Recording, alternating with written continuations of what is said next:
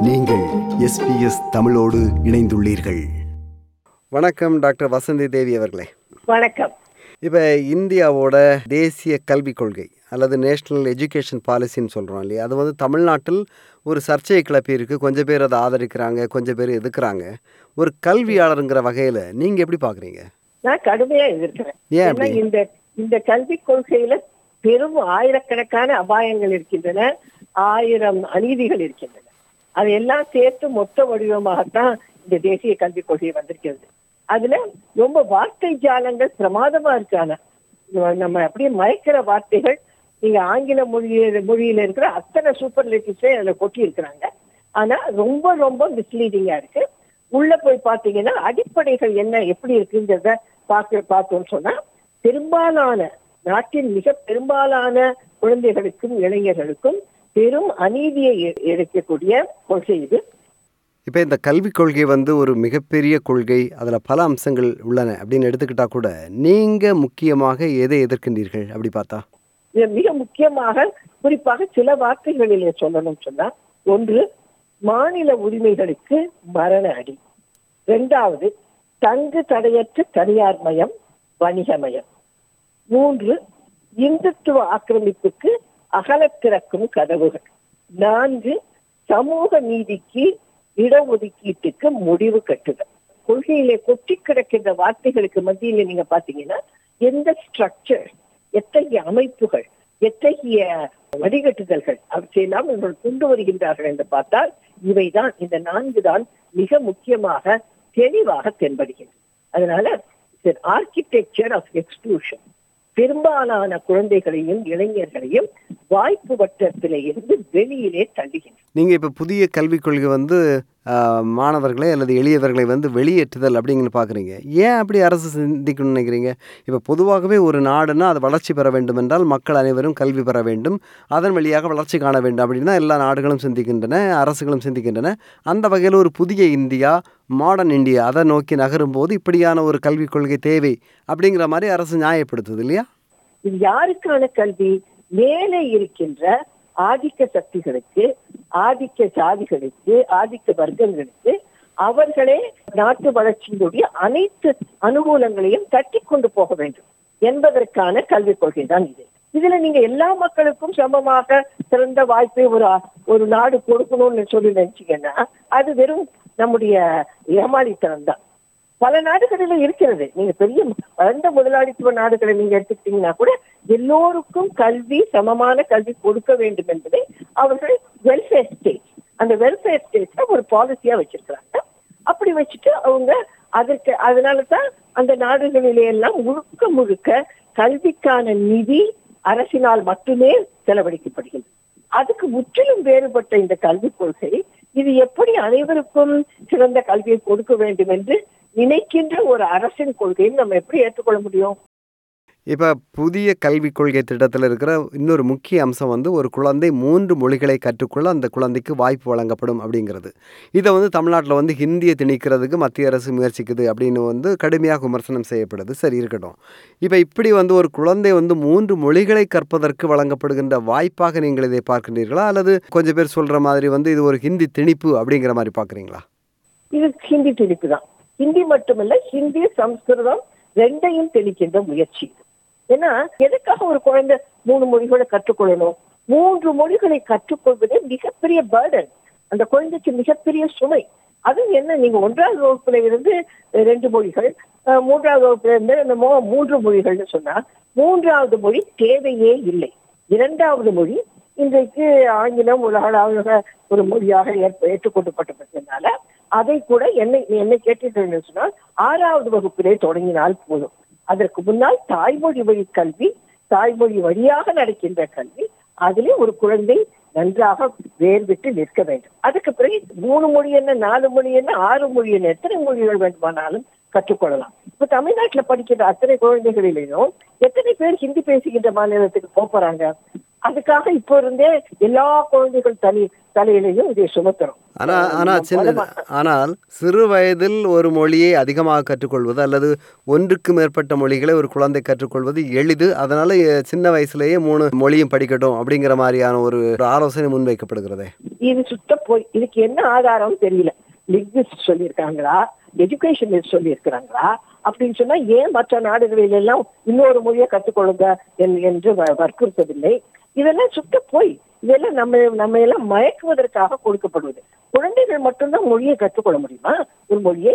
நீங்க வந்து இன்னைக்கு பல இளைஞர்கள் தமிழ்நாட்டுல வாழ்ந்துட்டு ஜப்பானுக்கு போறதுக்கோ சைனாக்கு போறதுக்கோ ரஷ்யாவுக்கு போறதுக்கோ அங்கெல்லாம் போய் மெடிக்கல் எஜுகேஷன் எல்லாம் கத்துக்க போறாங்க. இங்க ஒரு ஆறு மாசம் அந்த மொழியை கத்துக்கிட்டு போறாங்க. தாராளமா அருமையா நடந்துட்டு எல்லாத்தையும் அவர்களால மேனேஜ் பண்ண முடியுது. இது சுத்த போய். இது ஒண்ணு. திருப்பியும் நம்ம எல்லாம் ஏமாற்றுவதற்காக ஏதோ இப்படித்தான் இந்த இந்த குழந்தைகள் அந்த அந்த சின்ன வயசுல தான் கத்துக்க முடியும்னு சொல்றதெல்லாம் சுத்த போய் வாழ்நாள் முழுவதும் ஒரு மனிதன் கற்றுக்கொள்ள முடியும். ஆனால் ஹிந்தியை எதிர்க்கின்ற திராவிட தலைவர்கள் தங்கள் பிள்ளைகளுக்கு ஹிந்தி கற்றுத் தருகின்றார்கள். அவர்கள் நடத்துகின்ற பள்ளிக்கூடங்களில் ஹிந்தி கற்றுத்தரப்படுகிறது ஆனால் சாதாரண பிள்ளைகள் எளிய மக்கள் ஹிந்தி படிப்பதை இவர்கள் தடுக்கின்றார்கள் என்ற ஒரு விமர்சனம் முன்வைக்கப்படுகிறதே. அவர்கள் தவறு செய்யறதுனால அதை எல்லாரும் தலையிலயும் சுமத்துக்குங்கிறது தேவையே கிடையாது. நான் தான் சொல்றேன் ஒரு தாய்மொழியில மட்டும்தான் கற்க வேண்டும். இங்கிலீஷ் மீடியம்ங்கிறது இருக்கவே கூடாது. தமிழ் தாய்மொழியிலே மட்டும்தான் கற்க வேண்டும். அடுத்த மொழி உலகத்துல இன்றைக்கு வாய்ப்புகள் கிடைக்கிறதுனால அந்த ஆங்கிலத்தை ஆறாம் வகுப்புல இருந்து கற்றுக்கொள்ள ஆரம்பிக்கலாம். ஆனா அந்த குழந்தைங்க தலையில ஐயோ பாவம். நீங்க சொல்ல போனீங்கன்னா வசதியான குழந்தைங்க வசதியற்ற குழந்தைங்களை விட ரொம்ப பாவப்பட்டவங்க. என்னெல்லாம் அவங்க தலையில திணிக்கப்படுது அது சாயந்தர நேரம் டியூஷன் சொன்னா காலை நேரத்துல டியூஷன் சாயந்தர நேரத்துல டியூஷன் கோச்சிங் சென்டர் அதனால வசதி படைத்த குழந்தைகளுக்கு அவர்கள் போட்டி ஒரு போட்டி உலகத்துல வெல்லணும். அந்த போட்டி உலகத்துல வெல்றதுக்கு அதுல குழந்தைகள் பலிகடாக ஆகின்றார்கள். வசதியானவர்களுடைய குழந்தைகளும் பலிகடாக ஆகின்றார்கள் அதுதான் உண்மை. அடுத்து மருத்துவக் கல்விக்கான நுழைவுத் தேர்வான அந்த நீட்டு பற்றிய உங்கள் எண்ணம் என்ன? அதாவது இந்தியாவில் வந்து ஒரு ஒரு பொதுவான ஒரு நுழைவுத் தேர்வை கொண்டு வரணும். அது எல்லாருக்கும் பொதுவாக இருக்கணும் அப்படிங்கிற ஒரு எண்ணத்தின் அடிப்படையில் மத்திய அரசு கொண்டு வந்திருக்கிற திட்டம் நீட். ஆனால் தமிழ்நாட்டில் அதற்கு கடுமையான எதிர்ப்பு தற்போது வரை நிலை வருகிறது. அனிதா முதல் என்ன இந்த வாரம் விக்னேஸ்வரை பலர் தற்கொலை செய்து கொண்டுள்ளார்கள் இந்த மாணவர்கள். இந்த பின்னணியில் நீட் என்பது அவசியமா அவசியம் இல்லையா உங்களுக்கு என்ன கருத்து? இந்த நீட் போன்ற அஹ், மத்தியிலே இருந்து நடத்துகின்ற ஒரு தேர்வு நம்மை போன்ற ஒரு நாடுகளிலே திணிக்கப்படவே கூடாது. இது ஏற்றுக்கொள்ளவே முடியாத ஒன்று. இந்த நீட் வர்றதுக்கு முன்னால நம்ம தமிழ்நாட்டுல அருமையான மருத்துவர்கள் உருவாகலையா? இவன் இந்தியாவிலேயே மிக அதிகமாக மருத்துவக் கல்லூரிகள் இருக்கின்ற மாநிலம் தமிழ்நாடு. இங்கே நம்முடைய மக்களினுடைய வரிப்பணத்தை செலவு செய்து இங்கே பெருமளவிற்கு மெடிக்கல் எஜுகேஷன்ங்கிறது ரொம்ப பிரமாதமாக வளர்ந்த வளர்ந்த ஒரு மாநிலம் இது. இந்த நீட்டுங்கிறது என்ன செய்யுது இந்த பெருமளவிற்கு வசதியற்ற குழந்தைகளுக்கு அவர்களை எல்லாம் மருத்துவ கல்வி வாய்ப்பிலே இருந்து வெளியிலே தள்ளுகிறது. அதுதான் நடக்குது. எல்லாத்துலயும் அதுதான் நடக்குது. இப்ப நீட்ல ரெண்டு வருஷம் நீட் எக்ஸாம்ஸ் அது மூலமாக மெடிக்கல் காலேஜுக்குள்ள புரிந்திருக்கிறாங்க இதெல்லாம் எப்படி வந்தாங்க? எல்லாருமே கோச்சிங் சென்டர்ஸ்ல போய் ரெண்டு வருஷம் ஒரு வருஷம் கூட இல்ல ரெண்டு வருஷம் லட்சக்கணக்கான பணத்தை கொட்டி அப்படி வந்தவர்கள் மட்டும்தான் இன்னைக்கு மெடிக்கல் காலேஜஸ்குள்ள நீட்ல பாஸ் பண்ண முடியும். அதனால கோச்சிங் சென்டர் கோலோச்சுகின்ற ஒரு காலமாக இது மாறிவிட்டது. எந்த வகையான மத்திய அரசு கொண்டு வருகின்ற தேர்வுகளும் இருக்கக்கூடாது. இப்ப வந்திருக்கின்ற தேசிய கல்விக் கொள்கையில எல்லாத்துக்கும் சென்ட்ரல் கவர்மெண்ட் அந்த நேஷனல் டெஸ்டிங் ஏஜென்சி மூலமாக நடத்த போகின்ற தேர்வுகளின் மூலமாகத்தான் நீங்க கல்லூரிக்குள்ளாகவே காலடி எடுத்து வைக்க முடியும். இது மெடிக்கல் காலேஜுக்கு மட்டும் இல்ல. இது பிஏ பிஎஸ்சி பிகாம் என்ஜினியரிங் எதுவா இருந்தாலும் சென்டர்ல இருந்து நடத்துவாங்க. அப்ப வந்து நீங்க கோச்சிங் சென்டர்ல போய் ரெண்டு வருஷம் படிக்கணும் மாநில அரசுகள் நடத்துகின்ற பள்ளி இறுதி தேர்வுக்கு இங்க எந்த தேவையுமே இல்லை. அர்த்தமே இல்லை இது. அனிதா மாதிரி அஹ் சிறப்பாக அந்தந்த மாநிலங்கள் நடத்திய பன்னிரெண்டாவது வகுப்பு பள்ளி இறுதி தேர்விலே பிரமாதமாக மார்க் வாங்குற குழந்தைகள் எல்லாம் அங்க நீட்ல போய் செய்யறாங்க. அது எப்படி? அப்போ அந்த நீட்டுங்கிறது யாருக்காக உருவாக்கப்படுகிறது? பணம் செலவழிச்சு நீங்க படிக்க முடிஞ்சவங்க மட்டும்தான் இங்க உள்ள வரும் பணக்காரர்களுக்கான கொள்கை இது. அதுதான் ரெண்டு வருஷமா நடந்துட்டு இருக்கீங்க நம் நம்முடைய நாட்டுல. நீட் போல தே கல்விக்கு அந்த நாடு முழுவதுக்குமான ஒரு தேர்வு ஒரு தேர்வு என்பது தேவையே அற்றது. இது எஸ்பிஎஸ் தமிழ். ஆஸ்திரேலியா முழுவதும் ஒலிக்கும் ஒரே தமிழ் ஒலிபரப்பு. அதில் நாம் சந்தித்து உரையாடிக் கொண்டிருப்பவர் தமிழ்நாட்டின் பிரபல கல்வியாளர் முன்னாள் துணைவேந்தர் டாக்டர் வசந்தி தேவி அவர்கள். பொதுவாகவே பல பல்கலைக்கழக அளவில் பயிற்று மொழியாக ஆங்கிலம் இருக்கிறது. இன்னும் குறிப்பாக பள்ளிக்கூடங்கள் கூட பயிற்று மொழியாக ஆங்கிலம் வரும் அளவு நிலைமை இருக்கிறது. உங்களது கருத்து என்ன? அதாவது இப்போ மீடியம் ஆஃப் இன்ஸ்ட்ரக்ஷன் சொல்கிறது வந்து ஆங்கிலத்திலேயே தொடரலாம் அப்படின்னு படுதா? அல்லது வந்து அது கூடாது அப்படின்னு படுதா? கூடவே கூடாது. எந்த குழந்தையுமே தாய்மொழி வழியாகத்தான் கற்க வேண்டும். இங்கிலீஷ் வேண்டாம்னு சொல்லல. இங்கிலீஷ் கட்டாயம் கத்துக்கணும் எல்லாரும். ஆனா உலகத்தில் இருக்கின்ற நான் இங்கிலீஷ் ஸ்பீக்கிங் பீப்புள் ஆங்கிலம் பேசாத ஆங்கிலத்தை தங்களுடைய நாட்டு மொழியாக இல்லாதவர்கள் ஆங்கிலத்தை எல்லா நாடுகளிலும் கத்துக்கிறாங்க இன்னைக்கு சைனாவில எல்லாரும் இங்கிலீஷ் கத்துக்கிறாங்க. ஆனா இங்கிலீஷ் மீடியமாக இல்ல. மீடியம் அவங்களுடைய மொழிதான். ஆனா ரெண்டாவது மொழியாக கற்றுக்கொள்வார். எல்லா மொழிகளுமே உலகத்திலே இது அனைத்து உளவியலாளர்களாலும் கல்வியாளர்களினாலும் கல்வியை பற்றி எதுவும் தெரிந்தவர்களாலும் எல்லாராலையும் ஏற்றுக்கொள்ளப்பட்ட ஒன்று. ஒரு குழந்தையினுடைய அறிவு சிந்தனை திறமை கேள்வி கேட்டு ஒரு அறிவியல் கண்ணோட்டத்தை உருவாக்கிக் கொள்வது சுற்றிலும் இருக்கின்ற உலகத்தை புரிந்து கொள்வது தானாக புதிதாக கண்டுபிடிப்பது புதிதாக உருவாக்குவது இது எல்லாமே தாய்மொழி வழி கல்வியினால் மட்டுமே தான் முடியும். நீங்க ரெண்டாவது மொழியாக இங்கிலீஷ அருமையா சொல்லிக் கொடுங்க. இப்ப நாங்கெல்லாம் எப்படி படிச்சோம்னு நினைக்கிறீங்க? நாங்கெல்லாம் தமிழ் மீடியத்தில் தான் படிச்சோம். நீங்க அப்துல் கலாம் அப்பப்ப சொல்வாரு ஒரு தலைமுறைக்கு முன்னால் இந்தியாவிலே பிறந்து வளர்ந்து அனைத்து துறைகளிலும் சிகரம் கண்டவர்கள் எல்லோருமே அவரவர்களுடைய தாய்மொழி வழியாக படித்தவர். ஆனால் இங்கிலீஷ வெளி உலகத்துக்கு போனா அருமையாக அவர்களை எல்லாம் தோக்கடிக்கக்கூடிய அளவிற்கு இங்கிலீஷ் பேச தெரிந்தவர்கள் இங்கிலீஷ்ல எல்லாத்தையும் செய்து கொள்ள தெரிந்தவர்கள். நான் எனக்கு இங்கிலீஷ் ஆரம்பிச்சது செவன்த் ஸ்டாண்டர்ட்ல என்னால இங்கிலீஷ் பேச முடியலையா? என்னால ஹையர் எஜுகேஷன் இங்கிலீஷ்ல படிக்க முடியலையா? நிச்சயமாக முடியும். ரெண்டு மொழியோ மூணு மொழியோ எத்தனை மொழி வேணா படிக்கலாம். ஆனால் தாய்மொழி வழியாகத்தான் படிக்கணும் இதுலயும் இங்கிலீஷ் யாரால படிக்க முடியும்? யாரால மீடியமா கொண்டு போக முடியும்? அவர்களுக்கு அட்வான்டேஜ் கொடுக்கறதுக்காக தான் இது. வீட்டுல இங்கிலீஷ் சரளமாக பேசுகின்ற ஒரு சூழல். அப்புறம் கல்வி பாரம்பரியமாக கொண்ட சில ஜாதிகளை சேர்ந்தவர்கள் அவர்களால் மட்டும்தான் இங்கிலீஷை மீடியமாக கொண்டு போக முடியும். இந்த இங்கிலீஷ் மீடியம்ங்கிறது நம்மளுடைய இந்திய நாட்டுல கல்வியை என்ன ஏழை கூட்டாக இன்னைக்கு யாரு இங்கிலீஷ் மீடியத்துல சொல்லிக் கொடுக்குற டீச்சர்ஸ் அவங்க யாருக்கும் இங்கிலீஷே பேச தெரியாது. மிக பெரும்பாலானவர்களுக்கு பெரிய எலிட் ஸ்கூல்ல டீச் பண்ற டீச்சர்ஸ் தவிர மற்றவங்க எல்லாருக்கும் இங்கிலீஷ் பேச தெரியாது. இங்கிலீஷ் புரியாது. கிளாஸ்ல தமிழ்ல தான் அவங்களால சொல்லிக் கொடுக்க முடியும். கையில இருக்கிற புக்கு மட்டும் இங்கிலீஷ். போர்டுல எழுதி போடுறது மட்டும் இங்கிலீஷ். குழந்தைங்க மனப்பாடம் பண்ணி எழுத வேண்டியது இங்கிலீஷ்.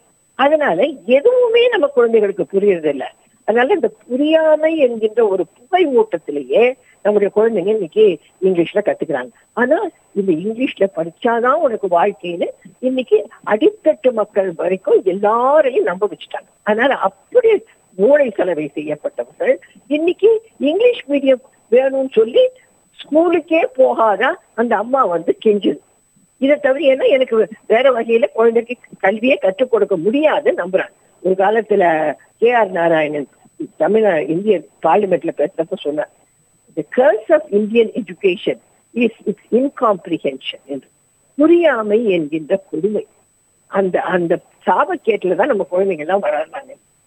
இப்போ கல்வி வந்து தனியார் மயமாக்கப்படுது அப்படிங்கிற ஒரு விமர்சனம் முன்வைக்கப்படுது. நீங்கள் வந்து இப்போ கோச்சிங் சென்டர்ஸ் எல்லாம் நிறைய இருக்குது அதுக்காக லட்சக்கணக்கில் பணம் வசூலிக்கப்படுது அப்படிலாம் குறிப்பிட்டீங்க.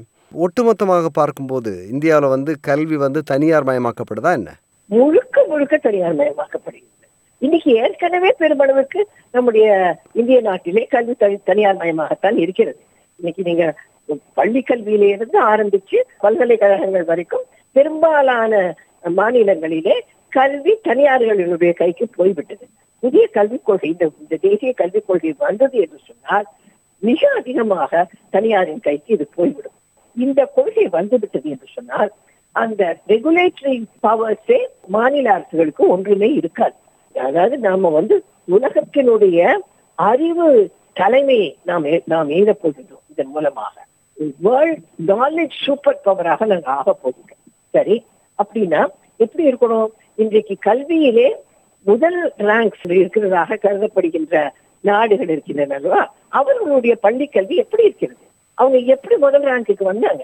இன்னைக்கு நம்ம இந்தியா வந்து நூற்றி தொண்ணூத்தி ஓரு நாடுகளில நூத்தி நாற்பத்தி அஞ்சாவது ஸ்தானத்துல இருக்கு இந்தியா கல்வியில. முதல்ல இருக்கிற Finland Norway Sweden west European country Canada east Asian country இந்த நாடுகளிலே எல்லாம் தனியார் கல்வி கல்வியை கொடுத்திருக்காங்க. தனியார் கல்வினா இங்க சிரிக்கிறாங்க. தனியார் எப்படி கல்வி நடத்துவாங்க இந்த எந்த நாட்டிலேயுமே அமெரிக்கால இருக்கு. தனியார் மயம் ஓரளவுக்கு இருக்கு. மற்றபடி மத்தபடி ஆனா அமெரிக்கா இந்த கல்வியினுடைய ரேங்கிங்ல பின்னால எங்கேயோ இருக்கு. இந்த எல்லா நாடுகளிலுமே அரசினுடைய முழு நிதி ஈடுபாட்டின் மூலமாக அனைத்து குழந்தைகளும் சமமாக சமமான தரமுடைய நெய்பர்ஹுட் ஸ்கூல்ஸ் அந்தந்த நெய்பர்ஹுட்ல இருக்கிற பள்ளிகளிலே இலவசமாக ஒரு பைசா செலவழிக்காம ஆராய்ச்சி கல்வி முடிகிற வரைக்கும் கூட பல நாடுகளிலே எல்லாமே இலவசமாகத்தான் இருக்கிறது. அப்படித்தான் நடத்த முடியும். இல்லாம எல்லாருக்கும் கல்வி போய் சேருவதற்கான வாய்ப்பே கிடையாது. பணக்காரர்களுக்கு மட்டும்தான் கல்வி போய் சேரும். அதுதான் இந்தியாவிலே நடந்து கொண்டிருக்கிறது. மிக்க நன்றி டாக்டர் வசந்தி தேவி அவர்களே. கல்வி தொடர்பான பல கேள்விகளுக்கு தெளிவாக விளக்கமாக பதில் தந்தீர்கள். மிக்க நன்றி உங்களுக்கு. நன்றி நன்றி. வணக்கம். விருப்பம் பகிர்வு கருத்து பதிவு. லைக் ஷேர் காமெண்ட் எஸ்பிஎஸ் தமிழின் ஃபேஸ்புக்